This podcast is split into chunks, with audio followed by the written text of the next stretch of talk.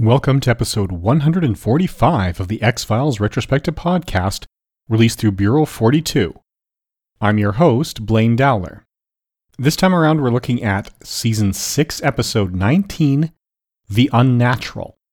It has an original air date of April 25th, 1999.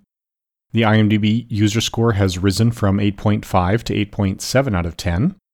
And the pedantic person in me wants to debate where the action takes place. In a literal sense, the action takes place in Washington, D.C., split between Mulder and Scully's office and the home of Arthur Dales, brother to the Arthur Dales we've already met.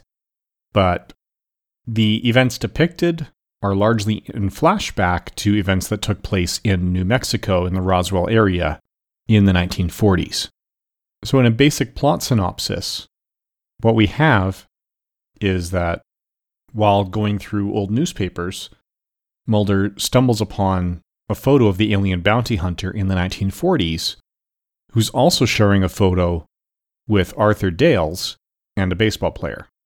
He goes to speak to this Arthur Dales, the brother of another Arthur Dales, brother of his sister Arthur Dales, the dog. I think it was the dog. One of the pets was also Arthur Dales. Really, Darren McGavin was unavailable to return for filming at this time, so they brought in M. Emmett Walsh instead. More on his career in a moment. And he tells a story about one of these shapeshifting aliens who didn't want to go with the pack and just fell so in love with baseball that he just wanted to be a human baseball player.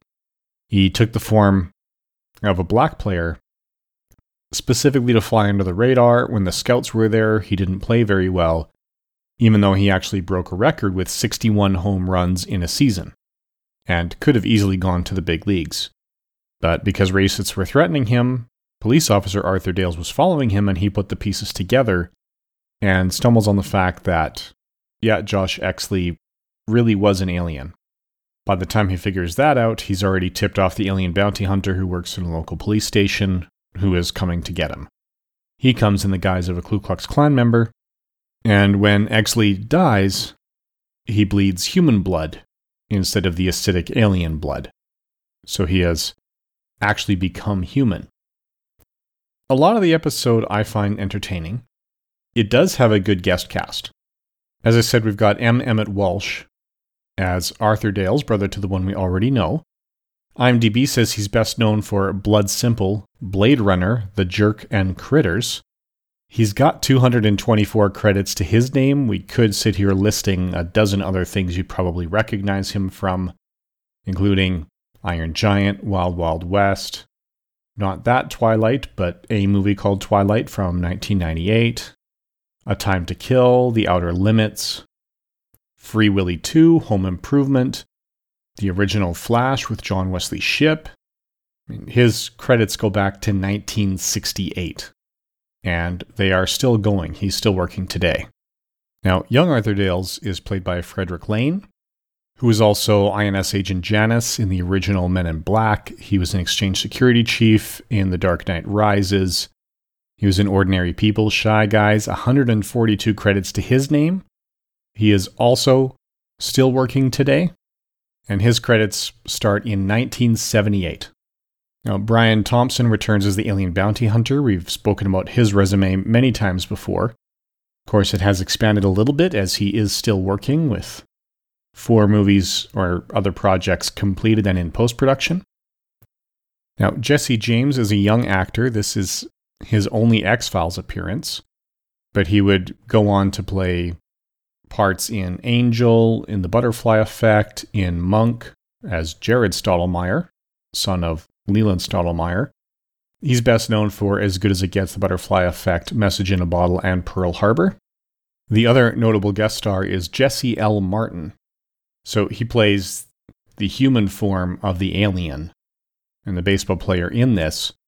He's got credits to his name also dating back to 1968. He is also working today, only 35 credits, but some of these include some recurring TV roles. For example, 198 episodes of Law and Order, which count as one credit. Regular runs on Smash, on The Philanthropist. He also plays Joe West in the Flash TV series, as well as the crossovers it has with Supergirl and whatnot. So easily recognizable for him. And of course, we also like to talk about the cast and crew. This has someone who's never scripted an X Files before, although he has contributed to the story. This was written and directed by David Duchovny. Now, this was his first X Files script. He now has writing credits in other shows, including an episode of Dr. Katz Professional Therapist, additional material for one episode, not the full thing, an episode of House of D. And this is the first of three full scripts that he is going to do for the X Files. We've already seen his story contributions in four of the mythology episodes, specifically Colony, Anasazi, Avatar, and Talitha Kumi, and we will see it again in season 9 or season 8. It's 2002, and I've honestly blanked on which season William is from. But this is his directorial debut. And he did say at the time it was nice to do it with the X Files because you've got a crew who already knows what they're doing. He's got a strong director of photography, and it takes a lot of the pressure off. He was much more comfortable making his directorial debut here with the X Files than he would be if he were to, say, make that debut in a feature film. It's just a much safer space for him to take that first step when everyone's working with a crew who already know how to make the X Files look like the X Files. So he was a little more hands off than a lot of the more experienced directors would be, just saying, I know you guys do your job well, so do it. So by and large, it is an entertaining episode.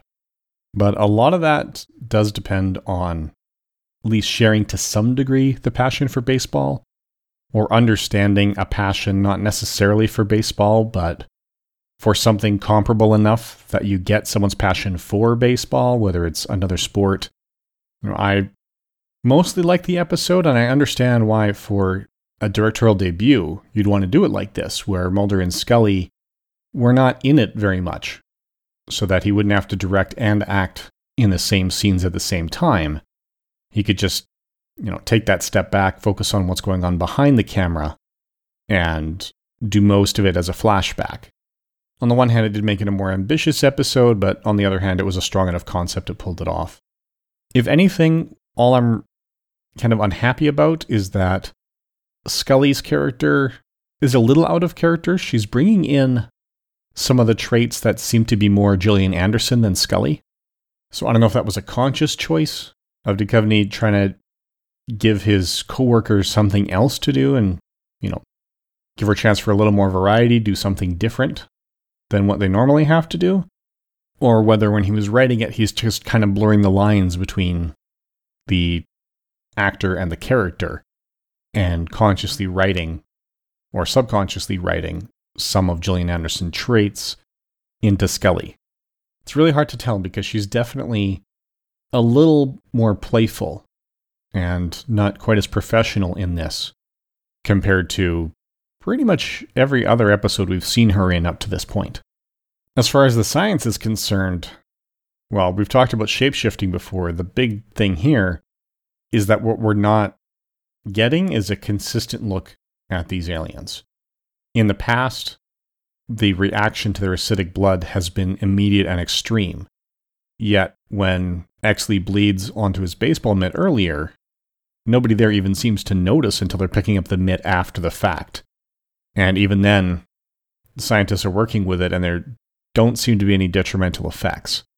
Now, given that it ends with him bleeding human blood and dying as a human being, just because he loved baseball so much, the whole thing is in flashback. We don't know how much Arthur Dales accurately remembers and how much is just senility and how much is pulling Mulder's chain. But there's definitely something that doesn't add up here. If you want to believe in miracles, fine. You know, that could easily explain away why the alien blood wasn't as toxic in its first appearance as we are used to. It's just because that transformation had already started and the effects were muted. It's easy to handwave that away, but it would be nice if we didn't have to handwave it.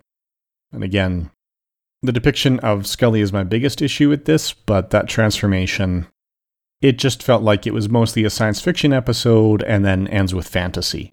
And I like to keep the two separate on a per episode basis.